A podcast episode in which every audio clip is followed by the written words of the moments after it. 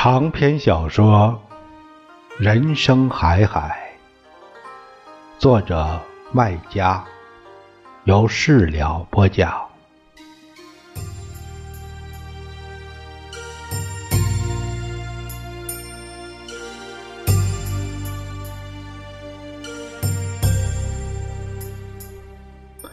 这是一次特别的游斗。以前搞游斗不敲锣打鼓，只喊口号。这次前面有人敲锣，后面有人打鼓，一会儿锣声盖过鼓声，一会儿鼓声压过锣声，中间穿着口号声，一浪滚一浪，一浪高一浪，惊得鸟不敢在村里上空飞，都逃进。山里钻进了树林像天空着了火这么隆重，是庆祝的意思。把唯一在逃的首犯、要犯抓住了，坏人从此一网打尽，无一漏网。以前搞游斗是一群人，大家都老老实实低着头不作声，像无声电影，不好看。这次是一个人独角戏，人虽少，戏却多。上校。一会儿骂人，一会儿挣扎，一会儿被人骂，一会儿被人打，好戏连连，有看头。关键是上校这个人以前在村子里走，一直是腰板笔挺，昂首阔步，神气活现。尤其是大冬天，总是穿着那双高帮大靴子，靴底儿那。长满了铁钉，在鹅卵石上走过去，即使在冰雪上走，照样咔咔咔，像是战马的行军。现在还变得像个赖皮狗，要人拖着架着走，威风扫地，狼狈不堪。这天，爷爷已经从二姑家回来了，看到上校被游斗的样子，连连摇头：“哎。”完了完了，这下子太监罪过了。打我看他出生，从没见他被人这么奚落过。这帮子小东西，后半句话熬着回到家才讲出来。哎，简直是畜生！父亲讲。畜生都不如，居然连寺庙都敢糟蹋。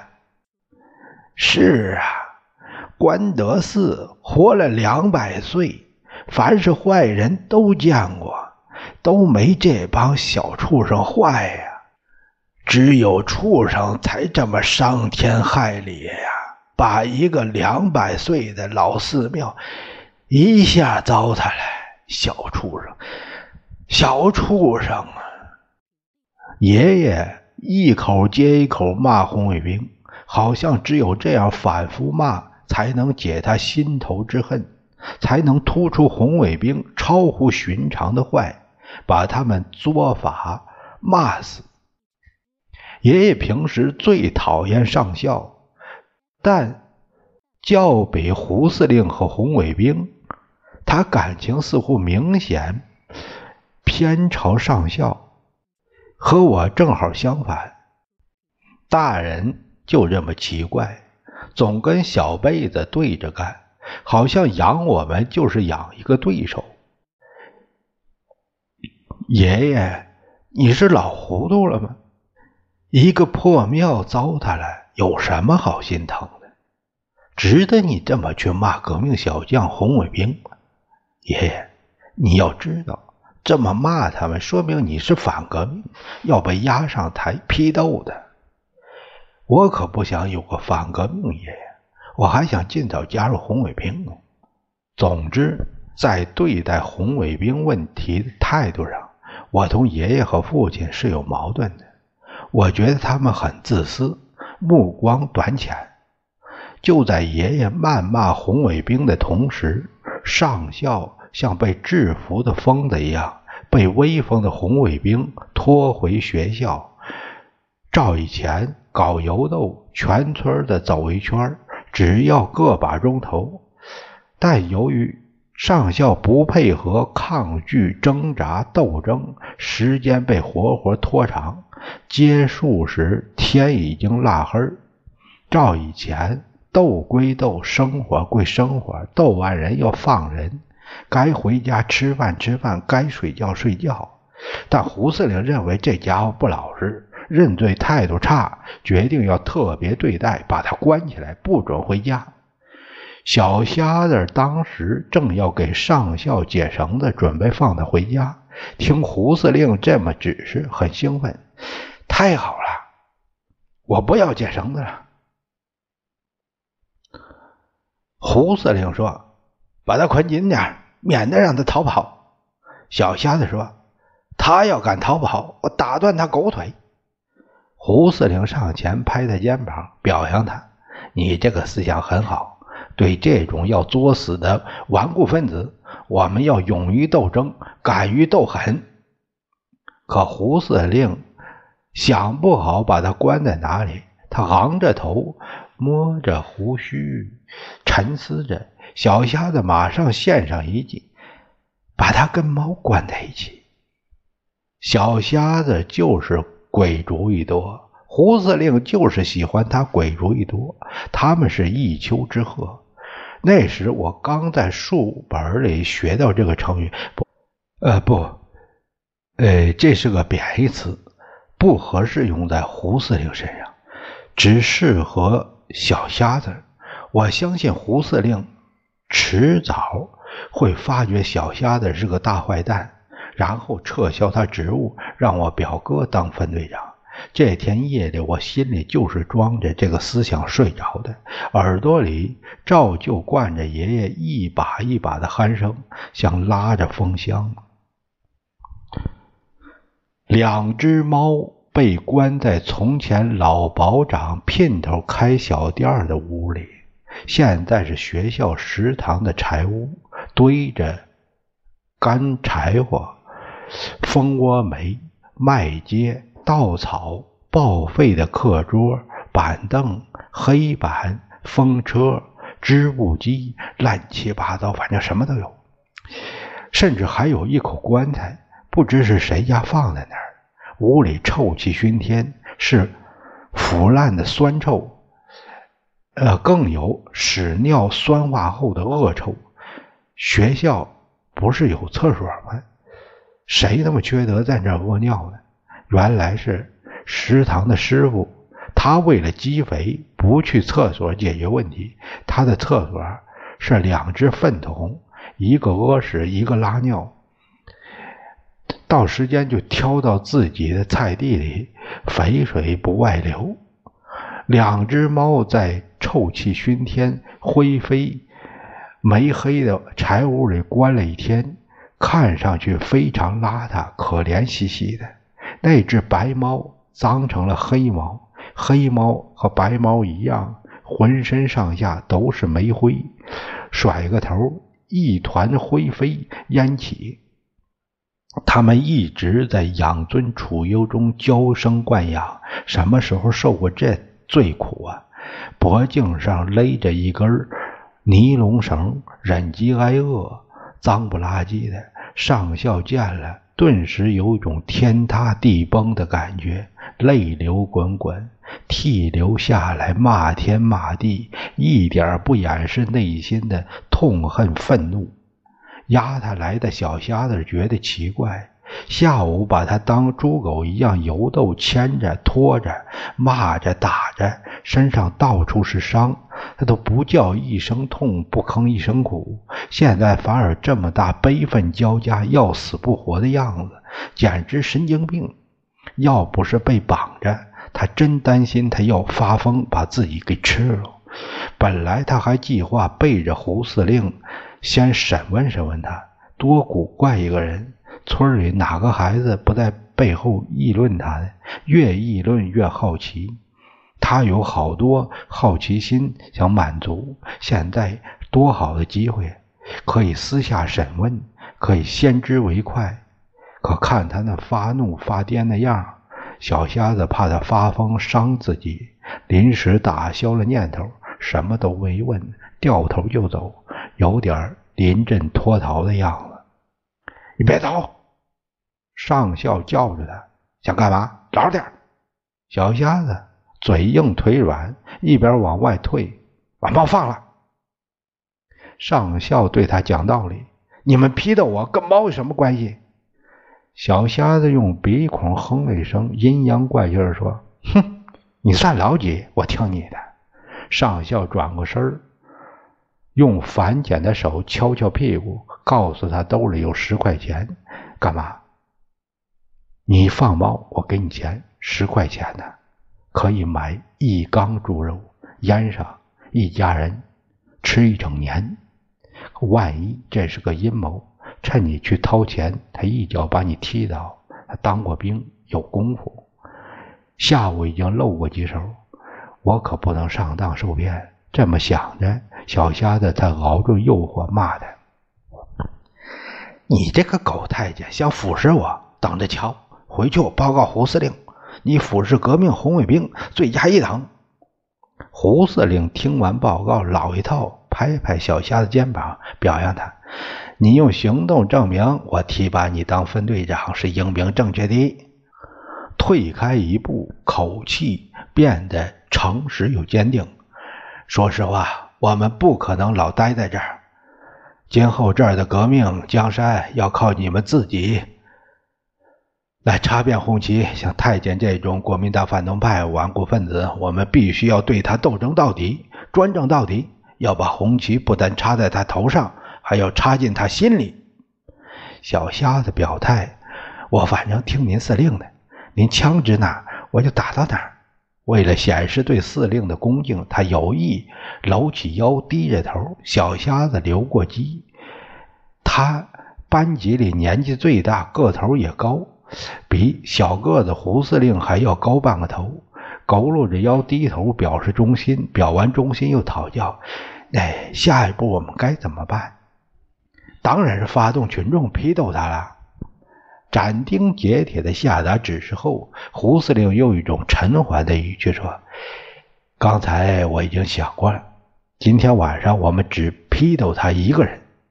此人太狂妄，太放肆，国民党反动派的余毒太深。”我们你一定要用强大的无产阶级专政的力量，把他斗死、批臭、灭他威风，让他有头不敢抬，有屁不敢放，从骨头里灭掉他的嚣张气焰，让他永远听人民群众的话，做人民群众的奴才。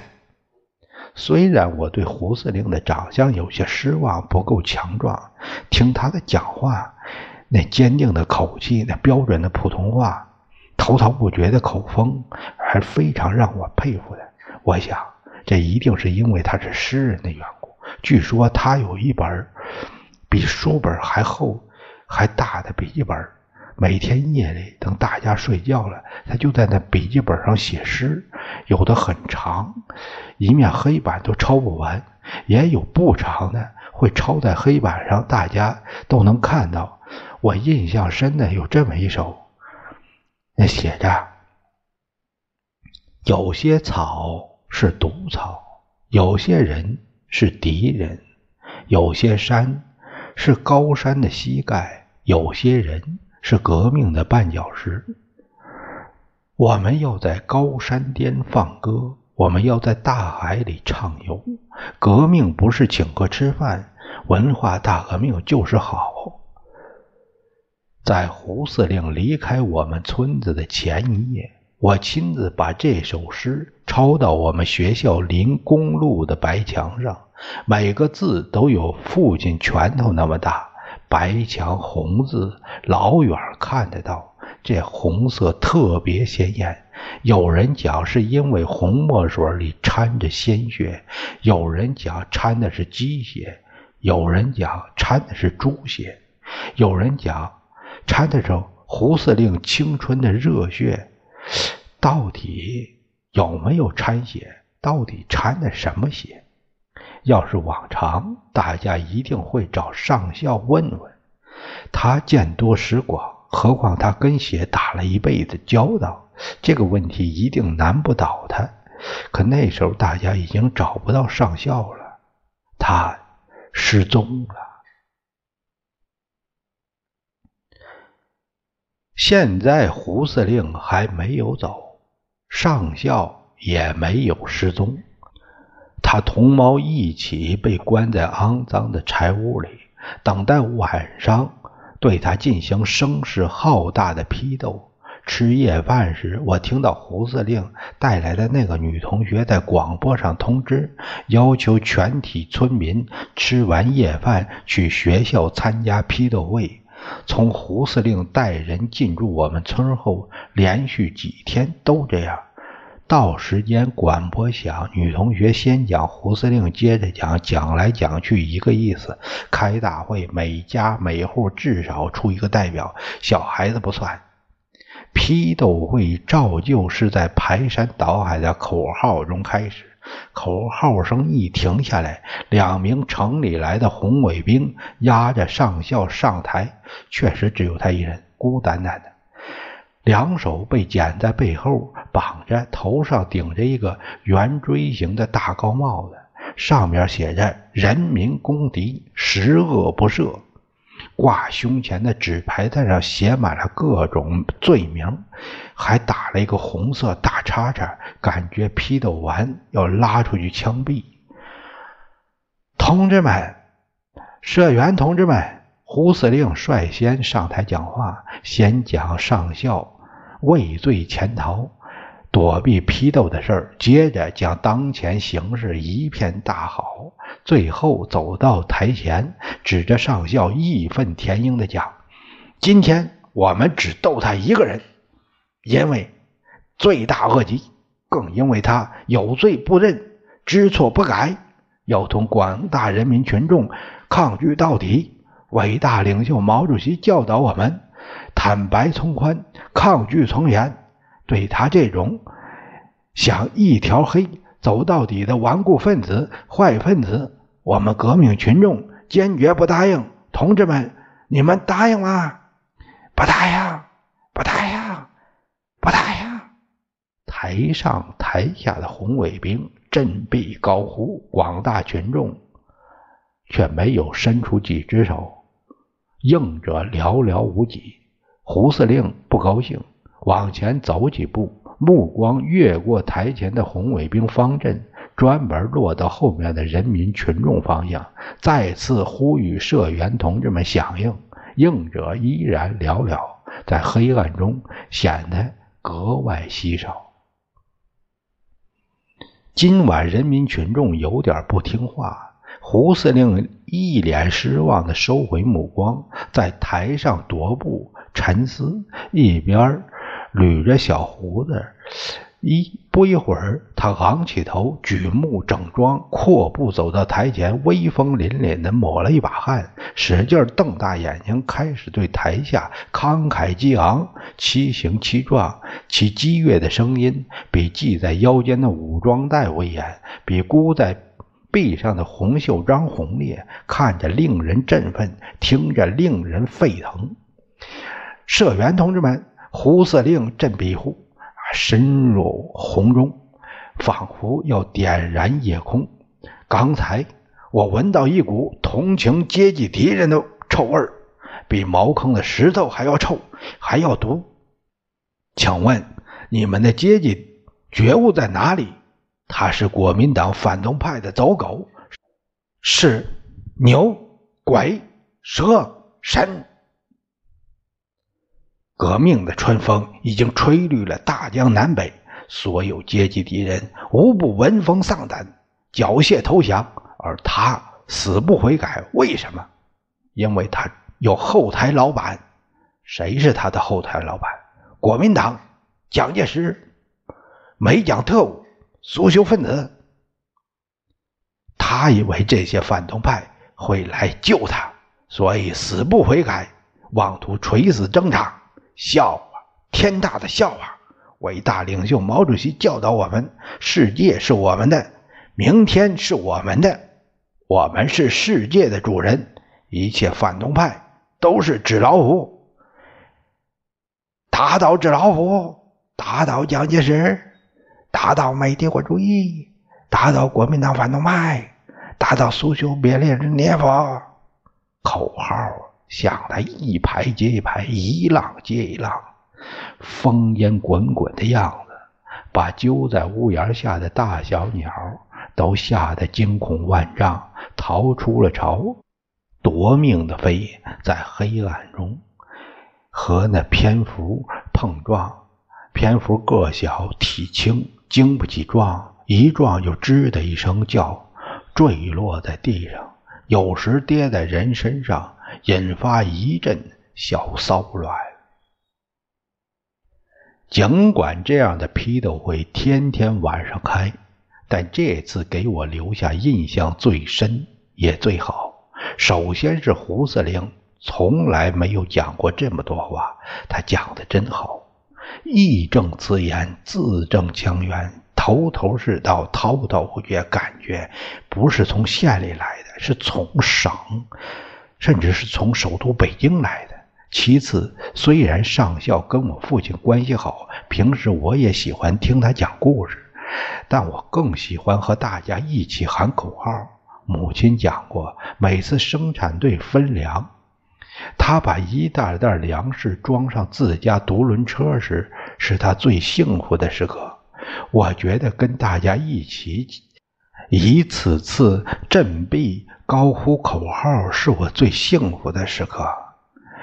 打倒，打倒，打倒！喊完口号，胡司令要求大家上台揭发上校罪行。最踊跃的是小瞎子，第一个上台，然后是肉钳子，然后是我表哥，最后是野路子。当初就是他们四人出去串联，把胡司令等人领到我们村掀起革命狂风。现在他们当之无愧是胡司令的核心成员，头上有衔儿。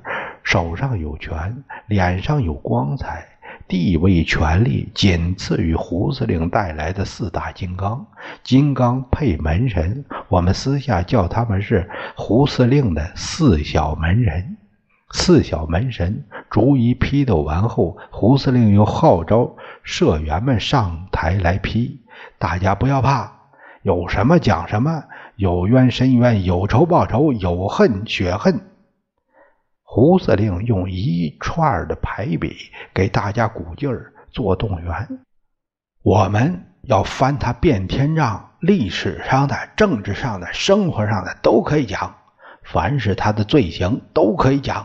这是革命，革命不是请客吃饭，革命就是无情，就是斗争，就是撕开敌人的伪装，亮出他们丑恶的灵魂。社员们照样不积极。装聋作哑，一度会场出奇的静。胡司令不气馁，连哄带吓，口舌费劲，敦促又催促后，终于出来一人，是老保长。老保长七十多岁，但身子骨还是像门栓一样硬。一顿饭能吃一只鸡，一斤烧酒。爷爷最羡慕他好身体。